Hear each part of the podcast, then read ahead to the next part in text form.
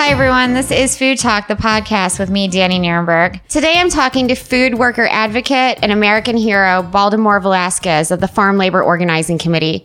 We'll talk about his more than 50 year career fighting for farm workers, his relationship with Cesar Chavez, and the future of the Farm Labor Organizing Committee. Enjoy the show.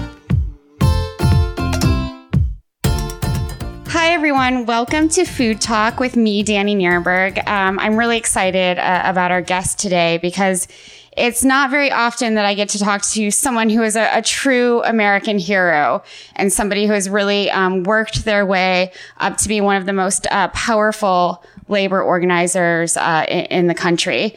Uh, Baldemar Velasquez is is is just that, though, a, a, hero for food workers all over the country and inspiring to people all over the world. Uh, he is the president and the founder of the Farm Labor Organizing Committee. Uh, FLOC is part of the AFL-CIO, or the Federation of Labor Unions in the United States. Um, Baldemar grew up as a migrant farm worker uh, in in Texas with his family, and they migrated to farms all over the Midwest. Um, he worked in the fields of Ohio until he graduated high school and became the first person in his family to graduate college. Um, he founded FLOC to fight the injustices suffered by his family and other farm families. Um, FLOC is the first union to negotiate multi-party collective bargaining agreements, and Baldemar is the recipient of numerous awards, including a John D. and Catherine T. MacArthur Fellowship. Um, he was also elected to the AFL-CIO Executive Council. Baldemar, it's such an honor to have you with us today. Do you want to add anything to your bio or, or um, say anything else? Uh, no, uh, and thank you, Dani. Uh, it's always a pleasure to catch up with you and uh, join the you know, great work that you all do. So it's my pleasure to be here. Thank you. Thank you. You know, I'm, I'm one of your biggest fans. Um, one of the things that I've been asking people to share is sort of their favorite food memory or their favorite um, recollection of, of a meal they've had or a meal they shared with someone. Do you want to give us a, um, a story about growing up and, and, a food memory you have from, from being with your family? Uh, yeah. Uh, actually, now that you ask that, what comes to mind immediately are the breakfast tacos. My mom used to bring her the fields uh, after waking up at 4.30, 5 in the morning to be in the fields by 6 at daybreak. Uh, my mom would follow about 7 o'clock with a bucket full of tacos wrapped in a towel. And uh, we would open those um, um, uh, freshly made uh, flour tortillas with um, potatoes and beans uh, or eggs and potatoes. Um, those are probably my some of my fondest memories. Uh, we would be working for an hour, hour and a half.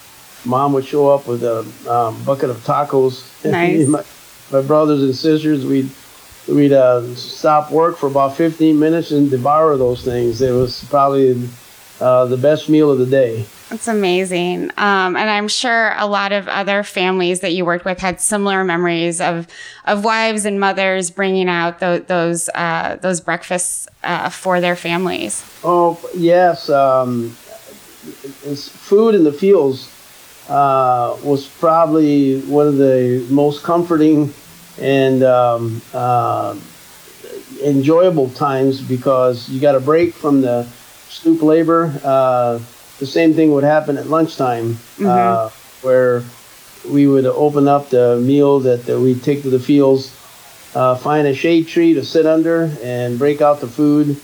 Uh, just the break from the very difficult back-breaking work in the field, whatever we were picking, right. whether it's uh, potatoes or tomatoes or cucumbers or cherries or strawberries or apples or peaches uh, you name it. Uh, th- those break times were probably some of the most refreshing, uplifting times of the day. And so, I mean, I think for many of our listeners, they don't understand how arduous the labor uh, in, in, these fields is. Can you sort of uh, describe the typical, you know, day or morning or afternoon of, of a farm worker? Well, uh, I remember uh, getting up when it's still dark, knowing that the um, the dawn is just breaking, and uh, you're hustling, trying to get ready, get dressed, uh, throw some cold water on your face, wash your hands, Um, take anything you can put in your mouth on the way out the door, knowing that your mom would follow uh, later with breakfast. Uh, the idea is to get a head start in the field. Uh, it's cool in the morning before the sun comes up uh, and gets uh, overbearing. Um, because around uh, 9.30, 10 o'clock, the sun is already out, the heat is beginning to soar, and um, you're already sweating a lot. And depending what kind of job you're doing, if you're doing strawberries and uh, early in the morning like that, there's dew and mosquitoes uh, uh, on the uh, leaves, and you're fighting the mosquitoes and the, the getting your feet wet from the moisture of the, the leaves. Uh, and you get a little bit muddy before it dries off when the sun comes up and the dew dissipates. Same thing with any other row crop that you're doing early in the morning. By 10 o'clock, the sun beating down on your back feels like a flamethrower. and of course, you know, you take occasional water breaks in a jug that's wrapped in burlap to keep the water cool and um, you try to keep the jug in the shade, but it's almost impossible depending on where you're working, uh, you're working with a tractor alongside or whether you're uh, working uh, on row crops. It's parked somewhere. You, you put the, the jug of water underneath the shade of the, the truck or the car that you have in the field. Uh, it's a it's a constant challenge to keep hydrated, Mm-hmm. uh, and um, uh, you want to you know keep your water supply nearby. Uh, not like the experience I had working in tobacco fields some eight years ago when I did a six day work week Right. with tobacco. Those fields, those rows are long, and by the time you go, if the the, the water uh, is in one end of the field, you got to go all the way down and all the way back. That could be an hour and a half, uh, two hours uh, to whether you're doing uh, cutting or, or topping or suckering. Uh, by the time you get back, you're really, really dehydrated. Right, Uh, right. Can you, it's, it's a challenge. absolutely. Can you talk about sort of the the bathroom situation for farm workers? It's it's not pleasant, and and I realize that, but I really want people to understand sort of the the the tribulations that they're facing in these fields every day. It's not just a matter of staying hydrated. There's really not a place for you to be able to to use the restroom. Uh, that was always a challenge. That when I was growing up, there were no uh, uh, toilet facilities, no porta johns in the fields. The nearest, the nearest bathroom was the woods, the nearest woods, the nearest cornfield. Uh, and to go to find a bathroom uh, wasn't too difficult for us boys, but the girls had a, a very, very difficult time. And you almost felt embarrassed and humiliated, you know, watching your mom trying to struggle to find a place to uh, to go to the bathroom, or your little sisters, and um, that was always um, was one of the uh, things that, that led to a rising discontent over these conditions when I was growing up, and that led to my commitment to want to do something about it when I got old enough. Uh, it's not only that; it's the when we started campaigning uh, for field sanitation standards in Congress. It's a debate that lasted for 10 years. Uh, it was like, are you serious? I mean, what other worker, whether it's construction or, or uh, any kind of outside work that people do, don't have porta johns out there? Um, but now we have porta johns, and so there's a lot of nuances to that. If it's too far away, if the fuels uh, rows are long, uh, or, when I was working in the tobacco field, we we had it on a on a on a trailer uh, pulled by a, a pickup, and we towed that thing all over the field to keep somewhat close. The problem was that it gets over 90 degrees, 100 degrees with a high humidity. Man, you don't go in that porta Right.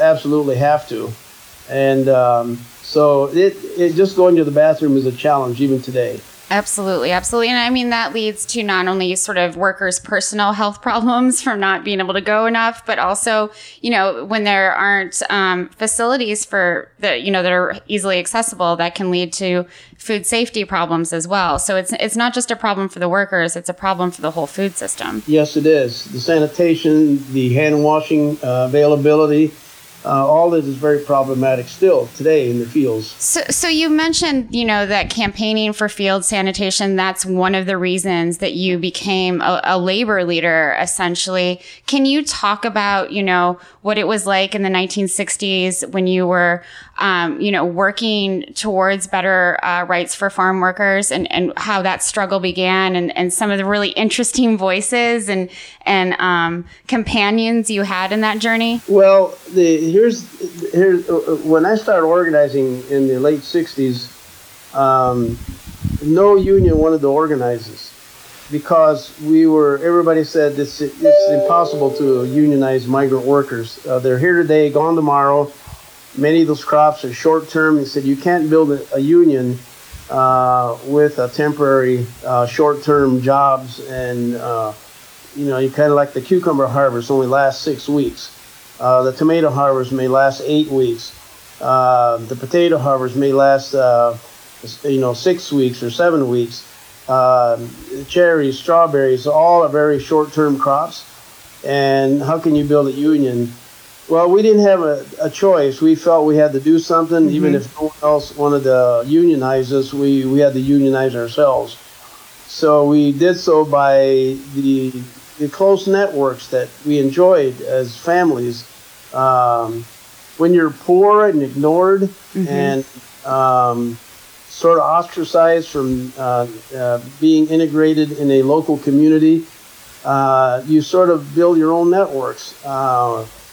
Uh, um, in the, in the Mexican culture, in the Mexican American culture, uh, every we did things collectively, like weddings were all mm-hmm. collective events, so or quinceañeras, uh, other celebrations.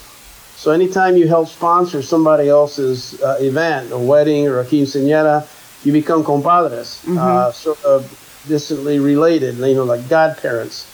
And um, so that builds a, a very important social network. And that's really what we use to organize the union. Yeah uh, when my mom got involved, uh, she had a whole ring of comadres, of uh, friends. Uh, she was active in two parishes in rural northwest Ohio, and those women did everything together. They uh, they were the the uh, the prayer group of the two parishes. when somebody died, they prepared the meals for the family, the grieving mm-hmm. families first. When there was a wedding, they do they cook the meals. Uh, so when we when the union got started and the women got involved, man, they brought an army of uh, very active uh, families that solidified uh, the the um, the core of people that any movement needs. Absolutely, it's always women who are sort of uh, you know often behind the scenes, but often in front of the scenes too, who are making um, these movements really run well. Um, can you you talk about um, the work that you sort of shared with Cesar Chavez and Dolores Huerta? Well, uh, I I learned of Cesar uh, shortly after I started organizing uh-huh. farm work. Actually, I learned uh, of him because of my interest in folk music and Luis Valdez and the Teatro Campesino. Nice. They were writing all these uh, strike songs. I said, man, I, I got to learn more about this. And then I learned about Cesar. uh, and I was uh, starting my my uh, junior year in undergraduate uh, school, and um, I um, uh, we had a month in January where it was like you could do a special paper on on a subject for credit, and I wrote it on the farm worker movement, and um, part of that was interviewing Cesar. I went out to California to meet him personally in 1968 and uh, January 1968. And that's where we started a long, uh, t- uh, long-term uh, correspondence. And when this, we did the Campbell Soup strike in 1978, um, I went out and uh, he invited me to come out and give a full report on the strike because it, it got on national news. Over 2,000 of us walked out of the tomato fields that were contracted to the Campbell Soup Company. We took on Campbell Soup and demanded a supply chain agreement, even though they weren't the employers. Uh, Cesar thought this was very novel. He invited me to come out to La Paz and present to the whole um, uh, community there, uh, his staff, about the strike and, and gave a full report, a lot of questions, and did a lot of answers. And from that time, he became a, a very ardent supporter of the struggle here in Ohio and Michigan and other places that we were organizing. We did a national march for justice from Toledo to Camden, New Jersey, the world headquarters of Campbell Soup, in 1983. Uh, and Cesar came and marched with us the last two days. Uh, and from 1968 on, we were always uh, connecting with one another many of our members were migrant workers from South Texas, Rio mm-hmm. Grande Valley in uh, Texas, where he had an office. So we went down and mobilized those FLOC members to join the United Farm Workers in South Texas when and when they had their conventions down there that Cesar did annually. Uh, we had uh, a couple hundred uh, FLOC members attend and participate in the UFW conventions uh, because. Um, uh, we felt that the more they got involved with the union movement in Texas, uh, the stronger and better participants they'd be when they returned to Ohio Absolutely. for the harvest. So it worked very well, and we built that long-term relationship until the day he passed away. Um, I was with him in Lansing, Michigan, was some six months before um, he died uh, at a at a march in Lansing, Michigan. So the last time I saw him. And I mean, you know, they, like you, uh, he and Dolores were so influential in, in making sure that, you know, farm workers were visible. And, and you mentioned before how, you know, no one wanted to organize the farm workers. You know, you felt poor and ignored. But a lot of this is really from inherent racism, you know, because I, I feel like, you know, farm workers are essential to feeding everyone in this country but they are they are invisible because of racism. Do you want to speak a little bit uh, about what that's like, what what it's like, you know, working to to fight that? Well, that's that's one of the peculiar things about racism. Um, a lot of the the, the discrimination uh, and a lot of the the inequity uh, in life uh, may not be attributed directly to race, uh, but rather a class of people. Mm-hmm. But it just so happens that that class of people are, are, are not, not white. so, like for instance, um, uh, the the uh, National Labor Relations Act, the labor law that allows unions uh, to petition uh, for recognition and achieve collective bargaining agreements. In 1935, when they passed that act, uh, Franklin Roosevelt needed the Southern Dixiecrats uh, support to, to pass that act. And uh, the Southern Dixiecrats, at that time, the agricultural workers were black. And they couldn't see that black people have the same rights as white people, mm-hmm. so they excluded agricultural workers. Um, so the discrimination was against agricultural workers. It just so happened that they were all black. And so we uh, the, they excluded farm workers, and, and every labor law reform since 1935 has continued to exclude agricultural workers. So we've been uh, the we've inherited that racist legacy to this day, and um, uh, although it's a class of people that's uh, uh, that um, uh, is not under the act, but right now they went from black people to brown people. So and you put the race color on it, and that's exactly what it is. Many things in life are that way. Absolutely. And I, I mean, I've heard you say that there is a systemic system of exploitation globally of farm workers. And I think, you know, the, the racism component is also inherent in that. You know, you, you've been doing this work for, for nearly 50 years now or more than 50 years now. Are, are there improvements that you've seen that you want to describe um, or do you think things are getting worse? Well, you may underscore some things that have gotten better in terms of um, uh, sporadically throughout the country. You find farmers that are doing things as uh, uh, as best they can, and they're trying to do the right thing. Uh, as a matter of fact, there's a lot of growers that, that we covered under our agreements that are really doing their best to do the right thing. The problem is the the inherent inequity in the global supply chains keeps them on the margins mm-hmm. and keeps them uh, in the in a position to put pressure on everybody to um, to work and with maybe unreasonable uh, pressure and standards.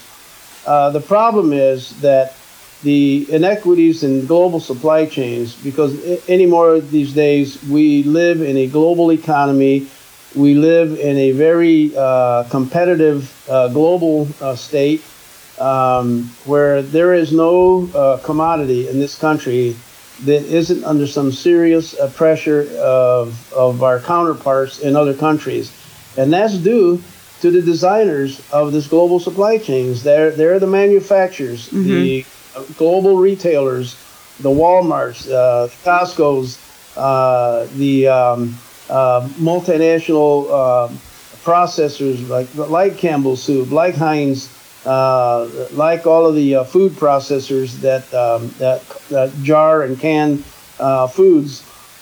they source all over the world, and we are in competition like for instance, the most recent uh, investigation we did on tobacco. Now, the tobacco workers we represent, the issue is not just tobacco because the workers that harvest t- tobacco in, say, North Carolina also harvest 30 different crops, including cucumbers, tomatoes, uh, strawberries, uh, uh sweet potatoes, uh, and, and even Christmas trees during the, uh, the Christmas tree season. Uh, so they all have their counterpart pressures in other countries. But in the tobacco, which is the main crop that runs through agriculture in the deep south, our competition is coming from Africa, uh, Zimbabwe, uh, Malawi. Uh, when we investigated conditions of those uh, farm workers that are our counterparts, right? It, it's atrocious. There were workers were getting paid less than a dollar a day. Absolutely how can and they and they can bring that tobacco uh, from uh, Africa and blend it with uh, tobacco from the U.S. and other parts of the world and still get their product. And so that becomes a, a very important issue for us to address as organizers that we have to go and help those workers in those other countries achieve some uh, measure of parity uh, based on the cost of living in their respective countries so that there's some kind of balance globally and we can make a, a way to feed, educate, and clothe our families, not only here, but our counterparts in those other countries as well. Absolutely. And I know through the AFL CIO Solidarity Centers, you're able to do some of that work. But I, I, I, think, you know, that's an important point for our listeners that this is not just about farm workers in the United States. It's about farm workers everywhere. It's a global movement to improve conditions. Yes, uh, actually, we are uh, on our way to, uh, I've been part of an international uh, uh, committee to design a conference in South Africa in October where we're uh, handpicking uh, activists, organizing uh, trade union efforts around the globe to meet in South Africa to address this global supply chain inequity uh, issue. And we hope to come out of that with some kind of global plan that we can all join in together and uh, and do an initiative as I'm suggesting. Sure. No, I'll look forward to hearing more about that in, in late October. So I, I, I want to go back. You, you, know, you you mentioned some of the companies. Uh, you mentioned Campbell's. I know you've you've talked to Driscoll's. You've um, worked to campaign um, against poor conditions on on tobacco farms with Reynolds. Can you talk about what it's essentially like to to talk to these companies. I mean, I think, you know, in, in our heads, these are big global corporations, but at the end of the day, they're they're people like you and me and like the farm workers in the fields. Are, are you able to build a rapport and and and have some sort of um, dialogue with, with these companies? Absolutely. I I, I always uh, try to teach activists uh, not to demonize the opposition. Um, that they're human beings. Uh, they are uh, as much trapped in a system as we are. Uh, so here you got a, a, corporate executive at the top of uh, some corporation. His job is not to uh, be out there uh, implementing or overseeing standards with their suppliers around the globe the pro- that's one of the problems the disconnect of people mm-hmm. at the top and the people on the bottom. And uh, a lot of times they don't pay attention to some unless somebody calls their attention to it. I'm finding as the more i get to the top to the as i talk to the top officials of these corporations that they really didn't have a clue. And you start to uh, educate them. And their their learning curve though is uh, sometimes takes a while uh, because they normally throw at you solutions that are failed solutions of the past, but it's their first experience at it. Uh, I, the best example I can give you is Lyndon Johnson's War on Poverty. There were some good programs that came out of that, like Head Start, the food stamp program, and so on. But there's many other programs that came out of that that have become dinosaurs of uh, institutionalized exploitation. Mm. Uh, for instance, the the farm workers, uh, millions and millions and millions of dollars poured into these uh, assistance programs for migrant workers, uh, training and retraining programs to get them out of that, get him out of that work. For but every worker you get out of there, another poor guy comes in and takes their place, and the system continues to exploit people. So there's nobody challenging the inequities in the production systems of these uh, global corporations, and this is what we do. The, those inequities have to be addressed. And the people that run those institutions, many of them are good people. Right. They they just uh, inherited their role in a corporation to do things the way they've always been sure. done. And we say you got to break out of that, buddy. And uh, their first response is, "Well, that's beyond my pay grade. They're not authorized to make those kinds of changes."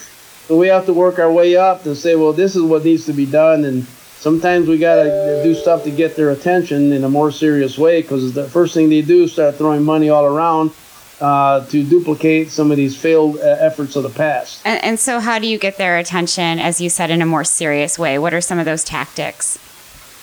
Well, boycotts always work because then we go after and compete uh, for the consumer mind. And of course, um, uh, that's a very important part of any uh, of any uh, product that's sold, and then that's the marketing uh, side of it.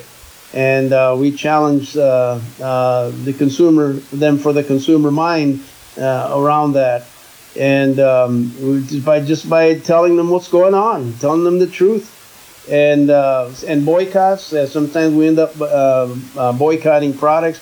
Right now, we're boycotting the uh, Vuse e-cigarette product of Reynolds, the cigarette product Mm. of marketing it to young people. So uh, we're going after them on that, and um, hopefully uh, uh, get to the point where they decide, well, we got to do something, get these people to make this go away. So, and that means they're going to have to seriously address some of these uh, s- uh, supply chain inequities. Absolutely. And I mean, I, I realize what you said before, and it's a lesson I've tried to learn as well. We, we can't demonize these companies and these individuals, but we can fight and we can fight for, for better conditions, not just, you know, as people like you who are leading farm workers, but as consumers. So, you know, I I think one thing that would be really valuable for our listeners is what can consumers do to, to support the work that you're doing better? Well, uh, if you join us in this uh, boycott, and we're targeting uh, the convenience stores that sell the ma- majority uh, uh, uh, uh, percentage of tobacco products, uh, at the Circle K, uh, uh, 7-Eleven, uh, Kangaroo, and Wawa in the Northeast. Also, that e-cigarette product, and we're telling people, uh, tell the uh, tell the corporate heads of those companies you're not going to buy anything in their stores until they remove the Vuse e-cigarette product. And uh, we're we've got ongoing uh, here in Toledo. We got a, a protest for an hour once a month in front of a uh, 7-Eleven store near the university, uh, University of Toledo. And um, we've been out there four months in a row now, and we keep coming back. We did this with the Mount Olive pickle boycott that we uh, ended up in a big breakthrough agreement in North Carolina uh, in 19 um, in 2004 in 2005, and um, uh, we think we can duplicate that with this boycott and get the Circle K's and the uh, 7-Elevens to weigh in with Reynolds. Said that you got to do something to fix this. Um, and they can, folks can find out more information on the FLOC website about the, that boycott, and we can also link to it on, on Food Tank. Um, Sure. uh, you know, I, I, I realize the power that consumers have, especially around, you know, food products uh, that farm workers are are harvesting from fields and, and, and planting and doing all you know the other things that that farmers and farm workers do. But can you talk about you know you said before that things are sporadically happening um, in terms of you know more consciousness among corporations, but that it's not enough and that you know while advocacy is great you we actually need more laws and regulations and legislation that help protect farm workers. Uh, can you talk about why political leaders and and our you know our, our officials our elected officials aren't more uh, uh, cognizant of, of why it's important to protect farm workers farm workers don't have political leverage um, because we migrate because we're not uh, permanent in one location and therefore we're not part of the electoral system. So we have very little leverage other than the moral outrage that uh, can be uh, uh, provoked uh, through the stories and the tragedies that we have to suffer. So, uh, unless you're in California, where you have a large Latino population that can influence these issues more than other states uh, like here in Ohio that the probably the Latino population is not more than four percent. Um, so that becomes like a a very difficult uh, issue.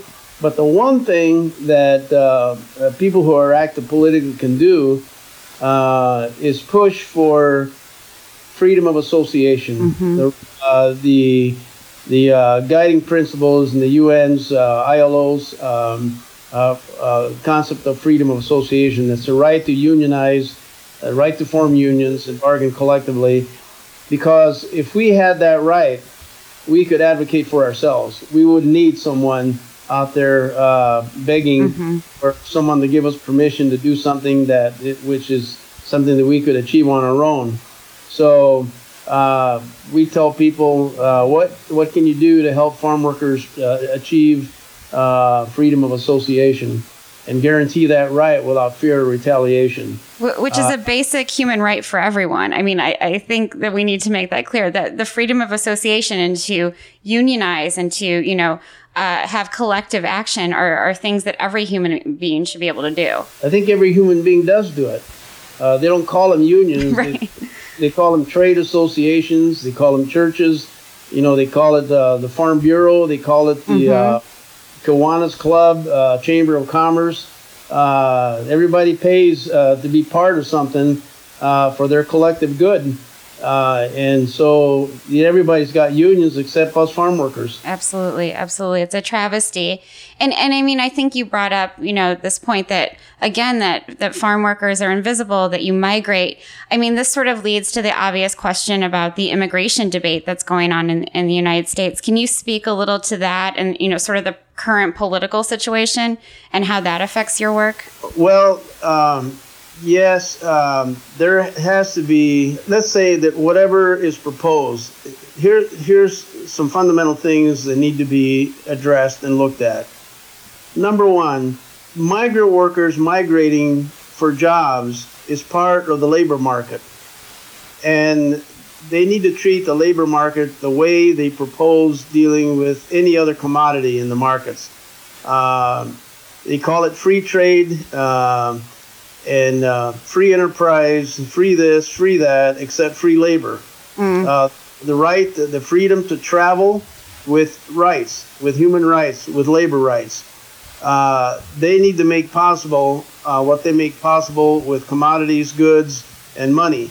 Uh, the ability to cross borders by countries that have trade agreements and allow the market to saturate itself. You know, the whole issue of supply and demand. Uh, they need to treat the labor market the very same way. Uh, if you let the market saturate itself and give workers the ability, the right to negotiate uh, their own uh, uh, work and living standards with their employers, they will take care of themselves. But as long as workers don't have their freedom of association, as long as farm workers are captive workers, like these proposed guest worker programs mm-hmm. and don't give workers those labor rights, it's going to be more difficult to get justice and, and uh, some kind of equity in these uh, global supply chains because the corporation know, knows how to use this. And so um, uh, that's what needs to happen. So, in making a long story short, that uh, if we if we had that, if we had the ability to travel freely, I mean, not, I don't mean open borders. I mean, uh, issue a, a visa mm-hmm. that uh, where workers are vetted through, you know, the criminal databases and so on. Sure. And the freedom to travel and uh, and work, uh, letting markets saturate themselves, uh, and the, the migrancy issue would stabilize, where you have a workforce that's negotiated their their their rights under a job we represent 10,000 guest workers in North Carolina, I think a farm or two in, in Virginia, Tennessee. Um, and we have a seniority clause in that. They're the only guest workers in the U.S. who have the ability to negotiate their return the following year uh, based on their seniority. Mm-hmm. Uh, and these are the kind of rights workers have to have. Uh, and uh, if we had that, uh, we would have a, uh, a some kind of uh, balance on the issue of immigration from the South, which is the one that's particularly focused in this, uh, these political debates. Uh, and then building a wall is not going to solve anything. No. It's, it's like a like a giant band-aid on a self-inflicted wound because uh, the United States is um, enormously responsible for the displacement of many Mexicans because of our trade agreement with Mexico. Uh, NAFTA uh, devastated the Mexican countryside because we can't comp- uh, uh, far- Mexican farmers cannot compete with American farmers when it comes to the markets on uh, on uh, the commodities that we dump into Mexico, particularly corn, in displacing millions of Mexican farmers in the countryside. You can't expect them to just sit there and rot and die. Uh, they need to they need to travel. They need to move. If you take away their livelihood, they're going to go somewhere to, to feed their families and there's no walls going to uh, restrain uh, that desire of any human being. Absolutely. Again, I mean, these are basic human rights, and, and whether you're a farm worker or the head of a corporation or consumer, you should be afforded them. I, I, I want to talk about. Uh, I know your time is limited, so I, I want to talk a little bit about, you know, what are the biggest opportunities for for the Farm Labor Organizing Committee? I know you're expanding in places like Florida with orange pickers. Can you talk about sort of what that's like? What, you know, the, the, the the the new opportunities in in, organ, in organizing farm workers? There's no end to uh, the organizing that needs to be done among uh, agricultural workers. Uh, I was just in um, Syracuse, New York last weekend, uh, talking to dairy workers, uh, and they're dairy workers who supply milk to some of the biggest names in, uh-huh. on the market out there, Chobani, uh, yogurt, uh, and and when the when you look at the workers that work there in the apple industry uh, along the East Coast, um, there's tobacco outside of the Deep South. Uh, there's citrus um, in a lot of uh, fruits in, in Florida strawberries. Driscoll has uh, operations in Florida as well. Mm-hmm.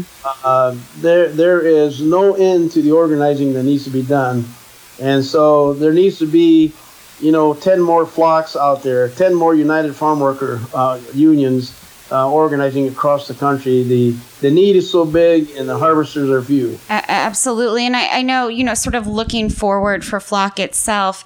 I know that your vice president is, is young, Justin Flores. What, what's it like cultivating that next generation who can lead this movement? Yes, that that is probably uh, one of the biggest uh, issues that uh, movements like FLOC uh, uh, have to uh, face as a challenge, because this work is probably the most difficult, the most challenging nobody's handing you a blank check to do it.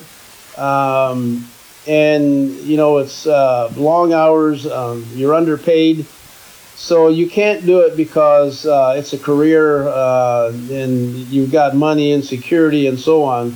You do it because uh, of the social injustice, and every bit as much as the early civil rights fighters uh, who didn't do it for money, who didn't do it for position they did it because they were incensed with the uh, exploitation, uh, the demeaning of a human being, um, you have to have that in your heart. You have to have a great passion for the people and not for material things. And finding those kind of people are few and rare. Uh, and uh, unfortunately, movements like ours, the United Farm Workers couldn't have uh, uh gotten where they are. Uh, had you, you had salaried people from the beginning. Uh, I remember Cesar's policy of how much five dollars a week was the volunteers' pay, mm-hmm. and all of us. I mean, we went the first 10 years of FLOC without any kind of remuneration. We had to get side jobs in order to continue to do the organizing work. And so th- those are the, uh, those are the kind of people these these uh, movements really need. So we're always looking for those kind of people, and um, and lo and behold, sooner or later, a guy like Justin Flores comes around, and uh, others that we have uh, currently in the staff. Um, that end up saying, we'll take up this banner of struggle. that's amazing. It's amazing. And I mean, I feel like you're such a mentor to people like me. And so I, I, think you're definitely a mentor to, to people who are working for the rights of farm workers everywhere. Um, Baldemar, you, you continue to be my hero. I want to thank you for your time today. Um, folks can follow you on Twitter at Baldemar uh, FLOC. Uh, they can also check out the Food Tank website for more information and videos uh, from our Food Tank summits where, where Baldemar has spoken. And um, Baldemar, I forgot when, when I was introducing you that you are such a great singer. People can still buy your CDs, right? yeah, you can or you can uh, uh, you can order them online. Just uh, just communicate with info at floc.com and and make a request, and someone will get back to them and, and uh, make the order and make it happen. Uh, awesome. We'll include that link and the other links that we mentioned uh, on the Food Tank website as well. Thank you so much, Baldemar. I'll, I'll talk to you very soon. All right, Dani. Thank you. You're so kind. Thank you. Bye. Thanks for listening today. A shout out to our producer, Stephen Ray Morris, who makes this podcast possible. And please subscribe and rate this podcast wherever you listen. It would really mean the world to me. You can check out Food Tank at foodtank.com, email me at danielle at foodtank.com, and follow me on Twitter at Dani Nierenberg and on Insta at Food Tank. Thanks again. See you next time for Food Talk.